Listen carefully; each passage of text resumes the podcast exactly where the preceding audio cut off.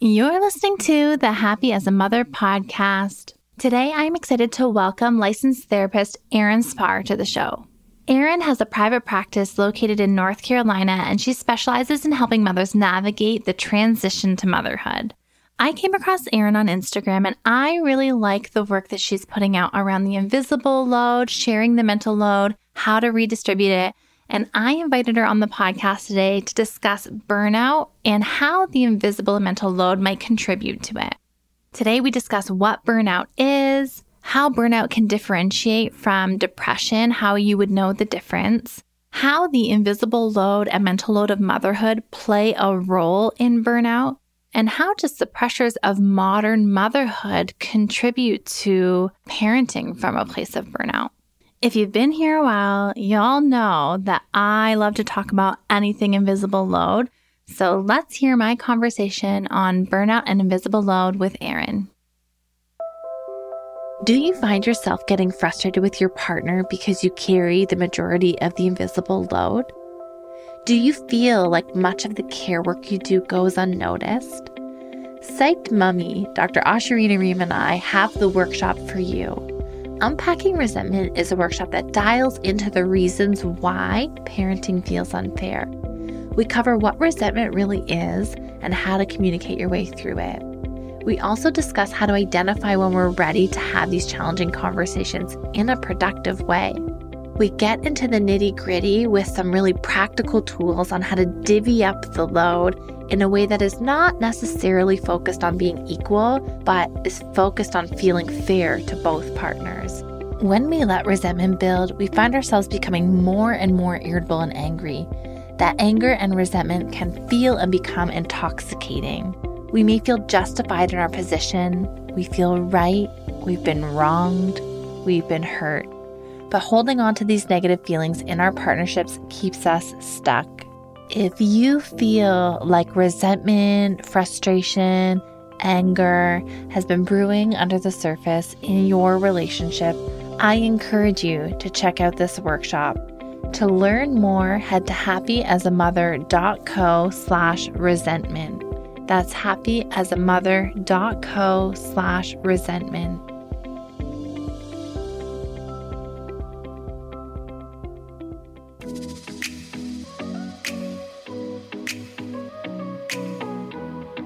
Welcome to the Happy as a Mother podcast, where we are dedicated to helping you cope with the load of motherhood. I'm your host and registered psychotherapist, Erica Djossa. Let's work together in letting go of shame and guilt, accepting where we are in our journey, and moving towards becoming the women we want to be. We will hear from experts, learn practical tips, and listen in on honest conversations. Please note that the information shared in this podcast is for educational purposes only and should not replace the advice of your healthcare provider. Okay, let's dive in. Erin, thank you so much for taking the time to be here with us today. I take in your content, see how much we are overlapping and how we view motherhood and the work that we do with clients. So I'm really excited for this chat. Thank you so much for being here. Thank you so much for having me. I love what you're doing with your platform. So thanks. As therapists, we often enter this field as like generalists, usually, unless you have a, an epiphany very early on in your career that you want to niche down. So I'm really curious how your journey went to niching down to work with mothers. Yeah, it's probably not surprising. It often happens after becoming a mother, right? Not always, but often being a mother and a therapist, you know, that kind of shapes our interests. So for me, you know, right out of grad school, my first job was more of like a community mental health, working with clients who had like depression, anxiety, more general stuff. And then when I became pregnant, things shifted, just even being pregnant, kind of being aware of, you know, how women have to keep going and keep working and keep performing, even while all the stuff is going on in our bodies. And also kind of seeing how people responded, right? Oh, this is all the messages come in about this is such a joyful time. And there's all this like projections onto this like belly And that kind of contrast of sort of, okay, I'm kind of suffering, not in any major way, and kind of, a, I think, a normal, healthy pregnancy and having to keep going. And then in, in the postpartum period, again, sort of the, the shock of, oh my gosh, the physical and emotional transformation. I remember just feeling like I have resources, I have support, and this is like rocking my world. So, how are other people doing this, and why am I not hearing about this experience, right? Mm-hmm. Became interested in working in the perinatal population and got some training. And then I know we're talking about burnout today, and I think that's actually become even more of my practice now, seeing moms who are beyond the initial postpartum phase, but moms in all different phases feeling, you know, all kinds of mental health symptoms, right? Feeling exhausted and anxious and all of these things that we'll talk about today and it's not just because of this hormonal shift or whatever. It's it's really being a, a, mother in our society. So that's something that i find i feel really passionate about kind of talking about and helping clients with. Hmm yeah it's a lens that i am working to form out more clearly for myself because as therapists as an individual practitioner the lens was always working with the client in how they're presenting with their anxiety or depression or burnout, as we're talking about today. But I think that when we're talking about motherhood, if we don't back out and look at the context in which we're mothering, we are missing a very valuable piece of the equation here. To the effect that I've had some conversations recently, like, you know, is it depression? Is it anger? Is it unrealistic expectations of mothers? Like, what are we dealing with here? You know, and they're complicated questions, and we don't necessarily have all the answers. But I think when we're talking even burnout today and talking about what might be some of the things that contribute, it's not always just within us, the individual. It's not just within the like, I'm not doing enough or the things I should be doing. And don't get me wrong, there are individual things that we can do, like try to set boundaries and protect space for ourselves. But there's also just such a bigger picture that plays into this emotional experience of motherhood. Absolutely. There certainly is like the psychological kind of transformation and so much great therapy, you know, stuff comes up in this time, you know, your relationship with your own mother, comes up, you know, dynamics in your relationship with your partner if you have one.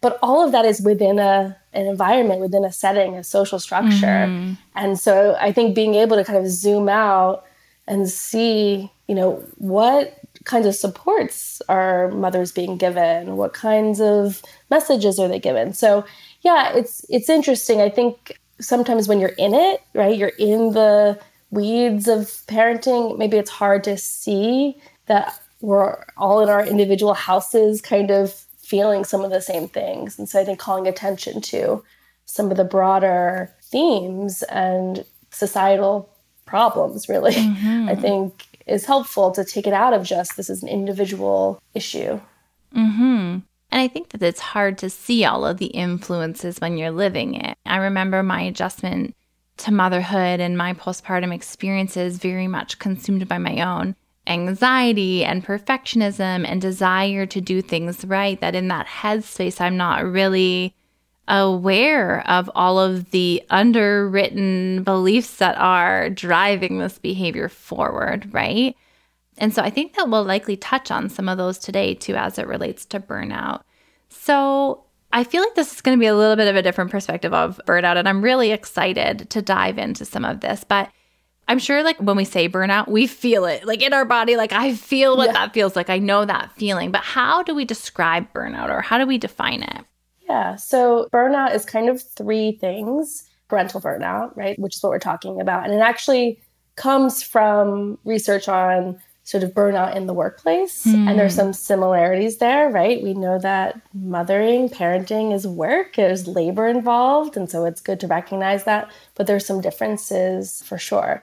So, first is that emotional exhaustion that you feel related to parenting. And then the next thing is sort of a disconnection from your child, um, from the family. And the third is feeling sort of a loss of pleasure, joy, and even feeling of like competency as a parent. And often people who are feeling burnout will feel like they don't quite recognize themselves as parents, that maybe they used to be sort of different or had ideas about parenting that they don't feel like match their current reality. And that can bring up a lot of like anxiety and shame, and often kind of can look almost like depression if you're feeling kind of um, tired and down. Mm-hmm. I think that sometimes it is hard to distinguish the two, like burnout versus depression. So, why don't we go there? And then I have some other questions, but why don't we go there? Like, how do we go about determining the difference? And not that us, the sort of egocentric individual, is always best to be the one to decide. Maybe that means speaking with a therapist to help us unpack that. But what might be some of the key distinguishing pieces there? I think there's some overlap, but I think the fact that with burnout, you know, burnout is really sort of an imbalance of sort of resources, capacity, and stress. So if we're able to either increase the capacity or reduce the stress and the symptoms go away, right? That people kind of feel re energized, they feel like they're competent in their parenting, they feel good about it, it gets better, right? Where depression is more complex, I think, as you know, that there's often many different factors that can contribute. And certainly burnout can lead to depression, right? If you feel like you're in this state for a long period of time of prolonged stress, I think you're likely to then maybe start to feel even more of that hopelessness that we see with depression, fantasizing about, you know, ways of you know resolving your pain mm, hmm and so i think that they can kind of almost on a continuum depression kind of is maybe what happens when you don't leave that sort of burnout state hmm and can we talk about how modern motherhood is just priming us all for burnout? Like, can we address the freaking elephant in the room? Because, like, intensive mothering and the sort of approach to mothering in North America, whether you know it as labeled as intensive mothering or, or you just know it as, you know, mothering in our culture and how you've observed it in media and elsewhere. Like, it does not promote things like boundaries and taking care of yourself and, you know, a healthy, well mom means a healthy, well baby. It is all about self sacrifice, putting everybody's needs first, giving to your child at a loss of yourself in terms of like in all areas sleep and energy and finances and time. So I feel like burnout is probably something that so many mothers can resonate with. Absolutely. I think just even talking pre pandemic, which I think blew it out of the water, it almost became universal right. experience. But let's say, like before that, yeah, I think some of these kind of even internalized messages which are based in kind of misogyny and patriarchy, right? This idea that women, our role as mothers is to be nurturing, is to be self sacrificing. That's been, I think, uh, been here since the beginning of, of time. But more recently, modern motherhood, as you said, there's like so much information mm. that we have. You know, before we'd say, you know, it's there's no book on parenting. Now we have so many books, right? We have so much information that I think people want to get it right.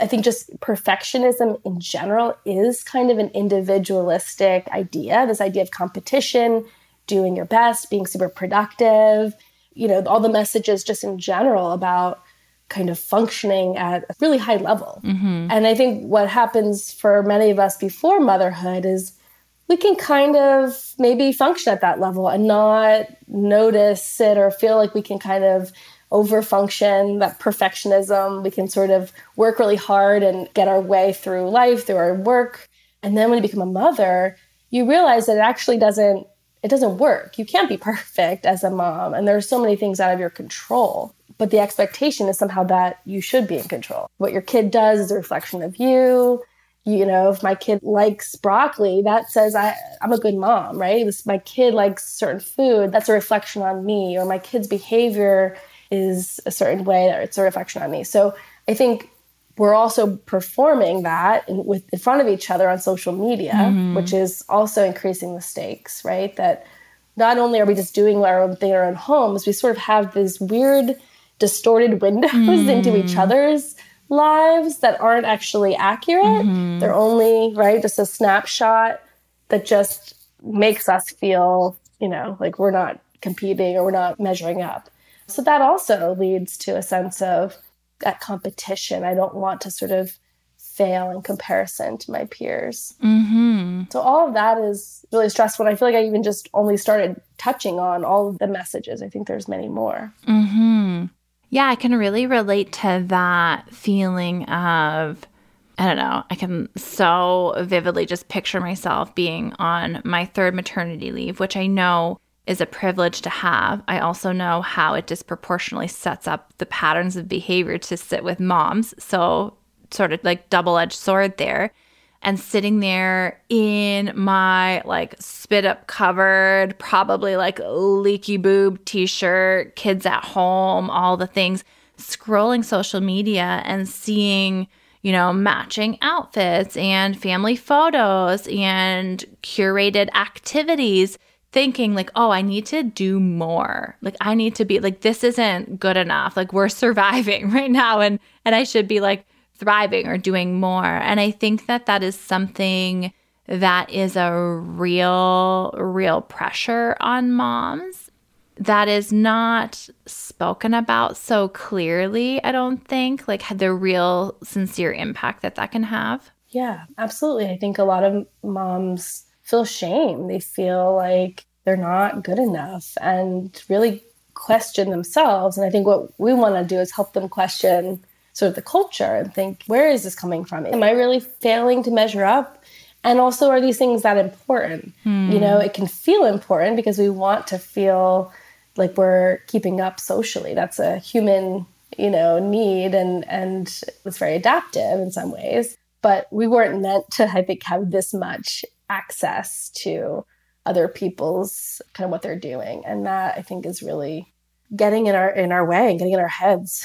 Um, yeah, and not even like accurately what they're doing, right? Like it's interesting. Like it's like maybe like my lowest point on maternity leave or something like in survival mode or in the early weeks, and then comparing to like really curated family photos that behind the scenes were probably a complete and total gong show because I've done them with my family and they're never really that fun to be honest. So it's not even a true snapshot. It's a curated essentially mm-hmm. snapshot. It's it is made to look that way.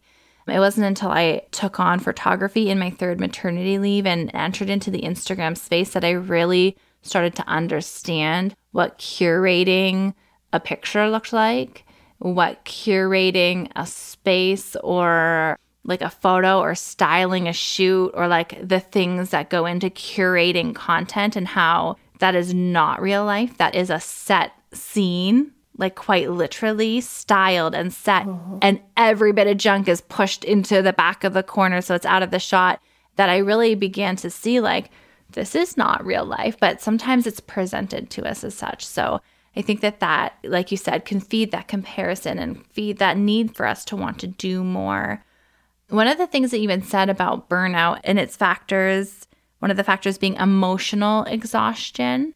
There's this currently a reel or TikTok that's going viral right now, and it's like a and the sound is just like a noise murmuring sound, and it's been picked up by moms for like mom brain, and it's just like all the things popping up all over the screen. And when I think about invisible labor and the invisible load, as we talk about here often, it is a recipe for burnout right? Like can we let's talk this through a little bit in terms of the the mental load and the invisible load and how it contributes. Yeah, one of the big parts of the invisible load that makes it so hard is that it's invisible. Mm-hmm. So it's this like backpack of tasks and things that we're worrying about and thinking about and planning for and that we're sort of always carrying and particularly moms are the ones that we know are are carrying the bulk of it.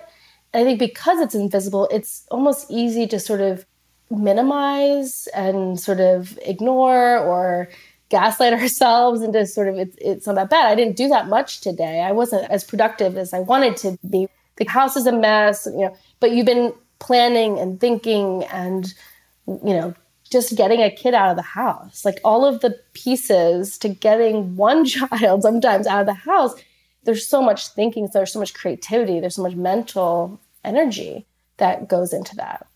And I think also just acknowledging the emotional state that we're all in right now. Mm. I mean, certainly, you know, I'm in the US and it feels for us like there's just one thing mm. after another happening. Mm-hmm. We haven't been able to recover, right? The pandemic was so much grief and so much loss and so much, you know, just exhaustion from that. And we all deserve, I think we're ready for a vacation. And yet there's just new political stressors and worrying about our children's safety and things. So, mm-hmm. so I think mm-hmm. parents are, we're not at our best. We're not at full capacity to begin with. And so trying to function, keep things moving, keeping our families and our houses going, while also trying to manage like really big feelings that many people haven't been equipped with, knowing how to do that in our culture, right? Mm-hmm. So I think that's just important to know that a lot of us are starting with kind of some heavy feelings right now that we're not able to even have time maybe to process. Mm-hmm. I think the backpack analogy paints a really powerful picture because if you had asked me what I thought motherhood meant to me before becoming a mom, I would have been like, oh, like taking care of my baby, dressing them and feeding them and going to the park and like these physical, tangible things. But one thing that I was not prepared for, nor was discussed, was this like invisible backpack that was going to be placed on our shoulders and the weight that comes with that, right? And then as I add each child, mm. the expansion of the load that is in that invisible backpack that is hardly ever acknowledged by ourselves, let alone acknowledged by the people around us. Mm-hmm. And so here we are lugging an extra two, three times our body weight than we thought we would ever be carrying. And no one's acknowledged it. Mm. And we're told this is normal. And we don't even think to question it because this just arrived when motherhood came, and this is what motherhood is. And one of the things about the invisible load, and frankly, I think one of the first steps in getting out of burnout is acknowledging that this backpack we're carrying is valid. And like, who the frick put the things in this bag? Like, who said these are the things I have to carry? And just sort of having this like aha moment to realize that we've been handed this weight and responsibility that isn't solely ours to carry. Mm-hmm. Right. Yeah. And I also think it's important to acknowledge, you know, as your kids get older, you know, maybe some of the physical labor of the infant stage and the toddler stage where you kind of feel like you're running around, like you're exhausted. As they get older, there's much more of the emotional labor, right? Of like managing your child's anxiety, they're going to sleep, asking big questions. I, I was just having a discussion recently about how do you how do you talk about you know mass shootings with your children? How do I have that conversation? Mm. How do mm. I deal with my kids' loss of you know, a couple years of the pandemic or so I think also because of how we're socialized, we're kind of ahead in a lot of ways than often our male partners. Even the best, most well-intentioned, wonderful dads, if you have a male partner, of course, that that also feels like that could be on us, mm-hmm. right? And I find that almost that load, partly because I'm a therapist and feel like I'm carrying it in my job, but then feel like my kids come to me for that emotional you know their needs every boo boo that you're kissing every you know worry and so i think that's something i want us to talk about too and how the resentment that that can kind of place if your partner doesn't quite know how because men are socialized differently and almost we can feel like we're parenting them and trying to teach them how to handle feelings and things so that I think is also another invisible mm-hmm. task. Mm-hmm. That plays into the invisible like a backpack that we're carrying. And one of the things that you had said is like that we're socialized into these roles. It's like it's not that our male partners are not capable of being nurturing. Mm-hmm. It's not that they're not mm-hmm. capable of being, you know, a sensitive or emotional support system. It's that there is a lot of internalized messages about how we are to be within our genders and moms and women are constantly socialized towards being nurturing and valuing the needs of others and putting them first and all of these things. And so like we inherit that backpack as well. And I just don't think that I, well, I for sure did not know when we'd be talking motherhood, like this is what we'd be talking about, you know? Yeah. Okay, like in the early days, it's definitely about the sleep. But like at this stage of motherhood, it's like, it's about what is going on in my brain 24 7 and, and less about the physical tasks or the actual mothering individually with each of my children. Like there are such beautiful moments in all of that. It's really about this mental and cognitive and emotional load that so many are struggling to carry. Yeah, and it's I like to say it's very like creative intellectual work. Like that's skilled, highly skilled labor, right? I think there's this impression of like oh, this is like easy, this is natural, right? And moms are it comes naturally to you and therefore it can be really cast aside and minimized and i think we also internalize that and can minimize it for ourselves mm-hmm. of acknowledging no this is like being a project manager and being a ceo and being the chef and being the whatever all of the things right mm-hmm. and so acknowledging that it's actually too much right i think it's a lot of what we have is it's too much for us to really have to carry, and we shouldn't have to carry all of it. Mm-hmm. And so I think acknowledging that can be hard. What do you do with that? Maybe you know it's too much, but I have to do it, and that's where I think kind of almost the advocacy work.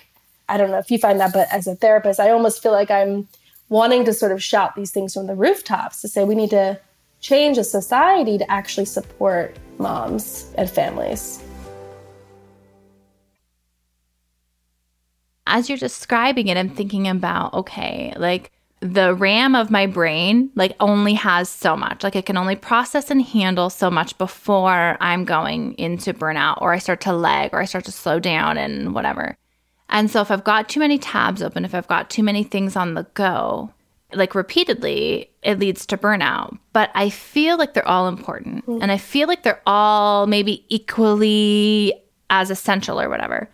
But we also can't run ourselves into burnout. So, can we talk about some ways in which maybe we can start to evaluate the tabs or maybe prioritize them or learn to let some of them go? Because, you know, the burnout is so valid. And, like, just even from the cognitive standpoint, let alone all the other pieces that come with parenthood, right? Yeah. I think, first of all, you know, being able to sort of put it all out there in some way. Sometimes people will want to sort of write it down and have like a conversation with their partner about, you know, let's talk about all the things that are getting done and kind of who's responsible for them. So sometimes people want to just sort of spread it out and make a list for themselves or with their partner.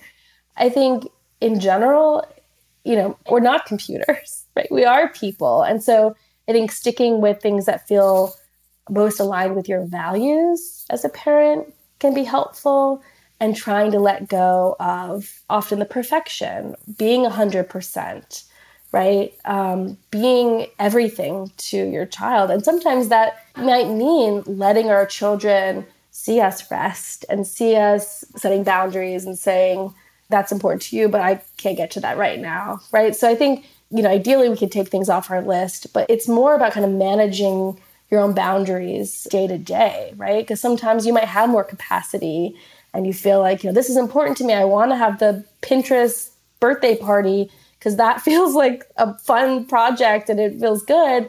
And other times we might say, you know what, as long as everybody had cereal to eat for dinner, we're good, right? And kind of, you know, getting a sense of your own capacity and making choices, I think, based on that. Mm-hmm. Do I need rest? Do I need support? Do I need to get this thing done to feel good? So, kind of more of a maybe a checking in and delegating or letting go based on what you're feeling and your capacity. Mm-hmm. And I think that requires a level of flexibility, right? Which is sort of the opposite of maybe like our rigid perfectionist ideals. Because if I want to get the list done and I want to get all the things done. It's more about the checklist and it is about me being in tune with myself. And so I really think that it takes flexibility to say, you know what? Today is like about survival. Like we got kiddos who are sick, you know, I was up in the night and today it's like pizza for dinner and low key and tomorrow maybe I will be able to do X, Y, and Z as you had mentioned. I also like to pause and like ask myself, where is this expectation for myself coming from? Or where is the pressure of this expectation coming from? Right. Because I think that there are many things that end up in this backpack or many tabs, if we're going with that analogy, that are open that we didn't opt into. And it's like, how can I unsubscribe, get this thing out of my inbox? Like, I do not want this junk mail clogging up the system because we've been socialized to prioritize things that we don't, as you said, even value, right? And so even just reflecting and saying like, why do I feel like this is important? I'm, I'm wrestling with myself right now actually about sports for my kids. Mm. They're in swimming lessons for the summer. We have not signed them up for sports for a few reasons that we agreed upon. Flexibility, potential to travel being one of them, and a few others. And I'm like, oh, but they should be in sports though, you know? And, I, and like, I'm like wrestling with this, like, but I'm the mom that has kids in no sports. And I'm like, is it harming them to not be? And I'm like going back and forth with myself because sometimes these things are so ingrained, these shoulds that we should yeah. do, you know? Right. I mean, as you know, like the good enough mother is enough mm-hmm. that we can't be everything. We can't be we're not in full control of everything. And so yeah i think making choices that sort of balance everybody's needs as best you can. And sometimes we focus on this one child in the family has this need and so we're going to focus there right? Okay he really needs to get in some sports or and sometimes we focus on our needs right? I i can't do it. I can't handle having another thing on my plate. And it all kind of impacts the system right? Because if if we say yes to something and then we're finding ourselves being resentful and angry and and is that in their best interest right? And so i think being able to sort of make these hard choices and recognizing that one decision you know probably isn't going to make or break uh, your child's childhood. Right right.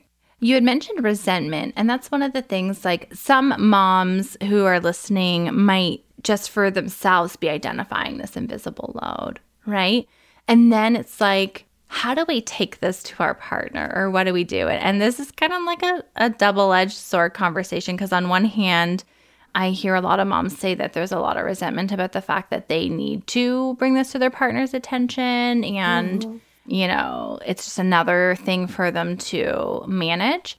But on the other hand, if we're just becoming aware and there are needs and things to be maybe redistributed here or communicated, where might we start with that?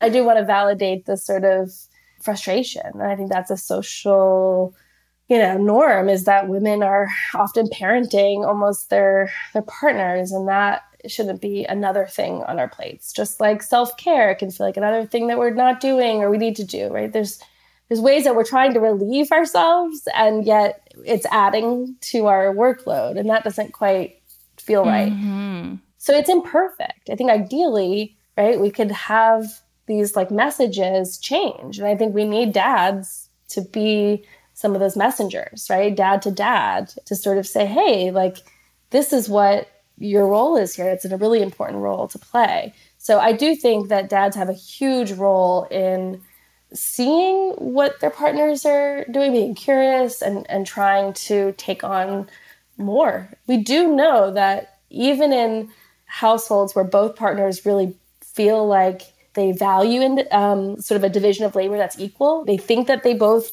want that and they kind of that was the intention. After kids, we definitely see that that's not what's happening. That that women moms are are really doing the bulk of of the work and and often dads don't know that. They think that they did better than their dads, probably, mm-hmm. right? Each generation kind of improves and tries to respond and react to the previous generation.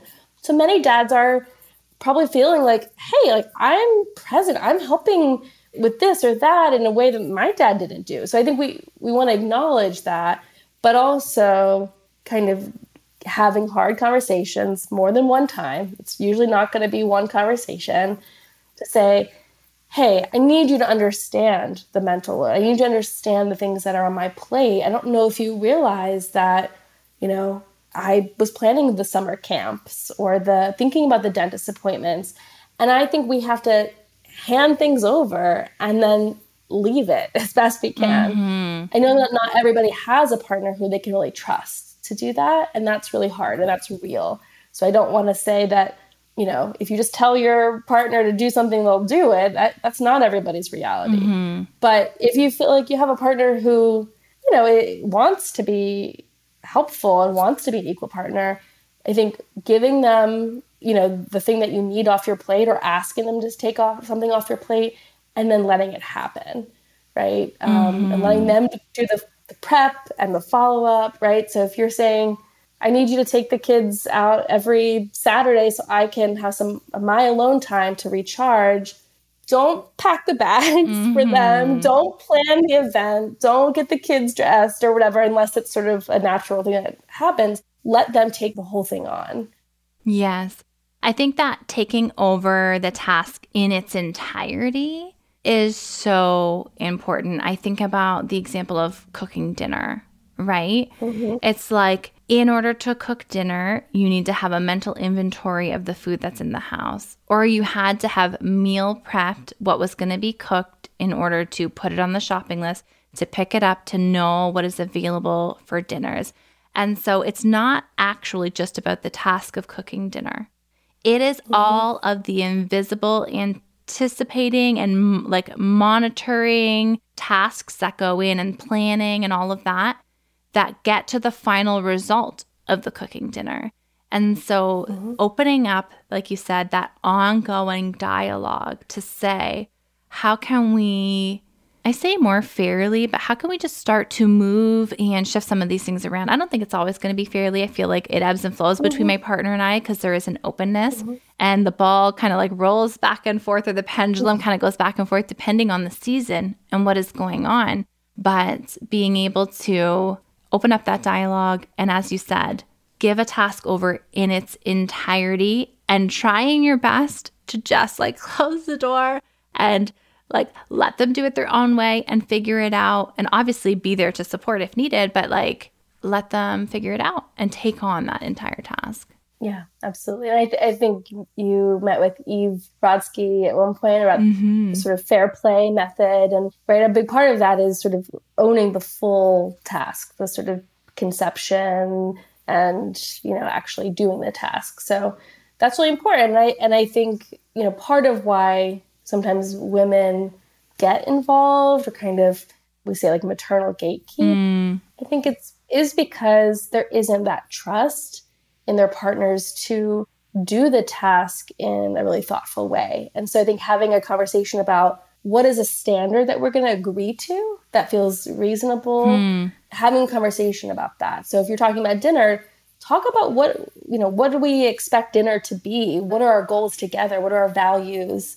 And so that you're on the same page rather than say, I need you to do dinner, but then we have an idea of what dinner means. Hmm. They have an idea, and then we feel like, oh, well. I need to take that back on then, right? Yeah. Yes, exactly. Yeah. No, that's a really interesting piece. And another thing that came up in my mind as you were speaking about that is trust is earned sort of over time, or like we learn to give our trust or to like have confidence in our partner after seeing some of these examples play out.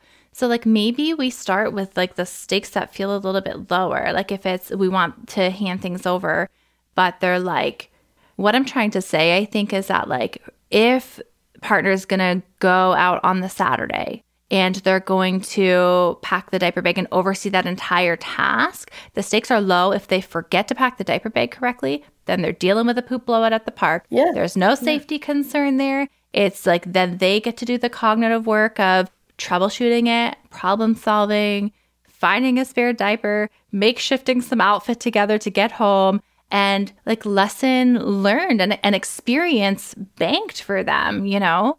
And so so sometimes I feel like when I work with moms, the stakes feel too high or too anxiety provoking. And if that's the case, we don't start with those. Like we don't go for the most anxiety provoking thing to hand over, right? We go with the things that like maybe feel more low stakes as well so that we can better manage our own anxiety or trust around like, you know, trusting our partner to show up in the way that we hope they would or however it's an interesting thing that comes up, like why we're having this conversation with mothers and not with fathers. And this is an ongoing dialogue in this area of work and in this field.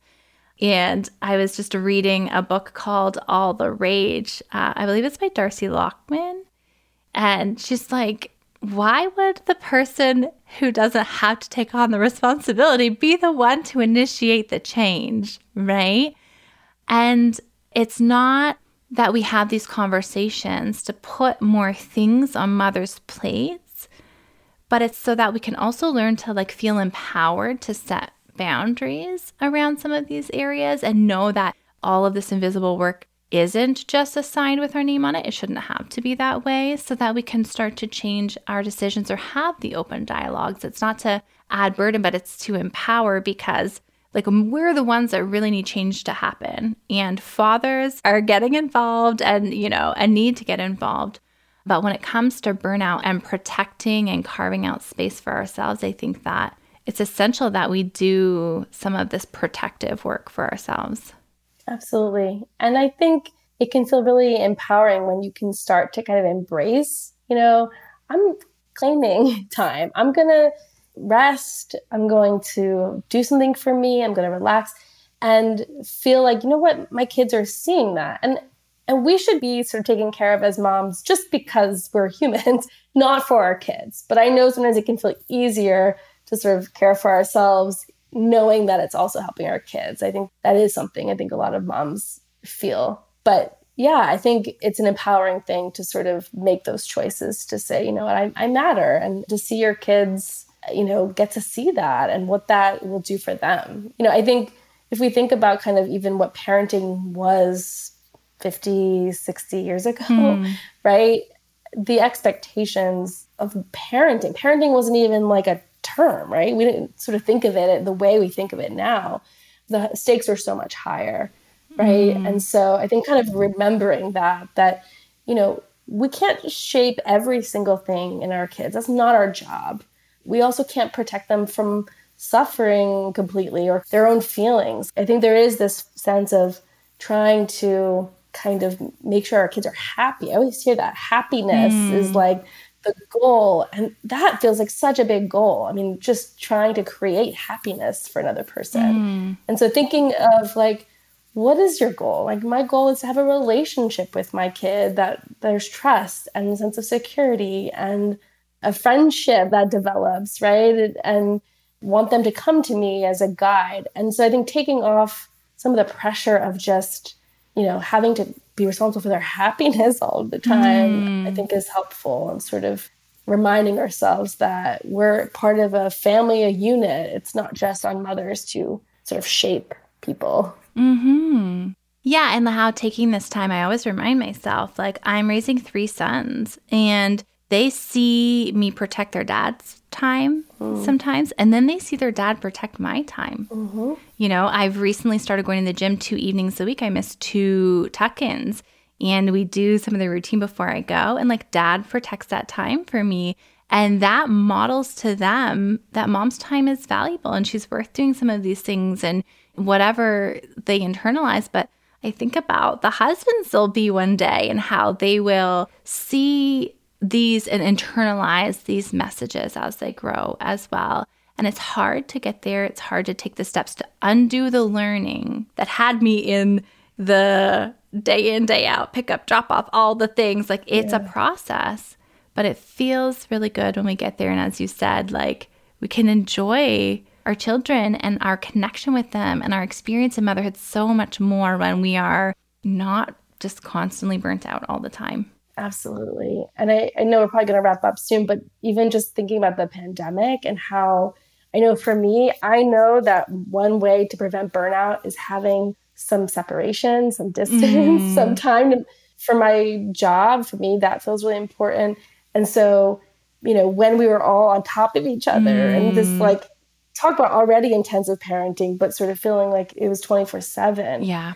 You know, that was so hard. And so, really appreciating having access to childcare. Like, that's part of the village now. That's our lifeline if you're a working parent outside of the home. So, mm-hmm. I think just recognizing that there was a period of time where many of us didn't have access to anybody, any support because of lockdown. And so, many of us are still recovering from that. Yeah still dealing with the residual burnout from that. Absolutely. And I think that that's something that collectively we're probably going to be working through for a little while. So, like, if you're listening and you're like, I just feel so burnt out, I can really relate to this. I think that so many of us have been in this place the past couple of years.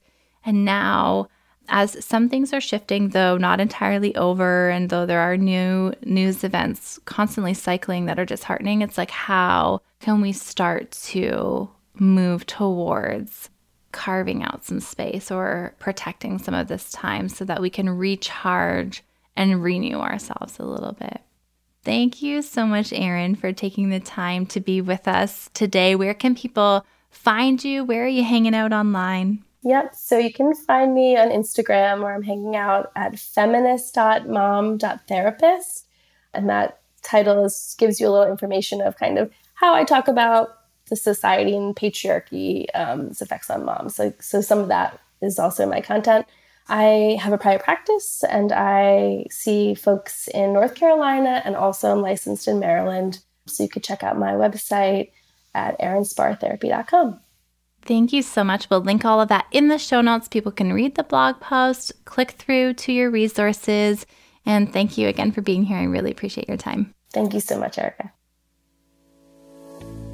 Isn't Erin so lovely? I absolutely loved getting to know her better, and you can just feel and absorb how she must be so compassionate and kind and caring as a therapist. So, thank you, Erin, so much for being here today. If you're listening to this and hearing about the invisible load and the mental load, and you're feeling anger and frustration and resentment, and you know you need to communicate this with your partner, but you don't know how, I encourage you to check out the workshop that I hosted with Psyched Mommy, Dr. Ashurina Ream, where we go through what is beneath our resentment, how to unpack it, how to effectively communicate so that we are getting somewhere as partners instead of being pitted against one another, and to leave you with some tangible tools on how to start resolving these discussions and disagreements more fairly. To learn more, head to happyasamother.co slash resentment. That's happyasamother.co slash resentment. I'll see you right back here, same time, same place next week, where we are being joined once again by one of my favorite trauma specialists, Dr. Quincy Gideon, who is joining us to unpack religious trauma. Now, this is an open, honest, vulnerable conversation that you do not want to miss. I'll see you right back here next week.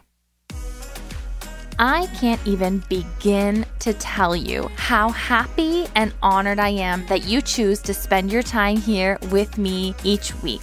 If you're looking for the resources and things that were discussed in today's show, you can find them in the show notes, which is linked in the episode description. Or you can head directly to happyasamother.co slash podcast and find all of the show notes there. If you're looking for support and connection with other moms, you can head over to facebook.com slash groups slash happy as a mother and join our Facebook community. This community is filled with women just like you and I who want to support and uplift one another through our postpartum journey. And until next episode, Mama, I want you to know keep showing up. You're doing a great job.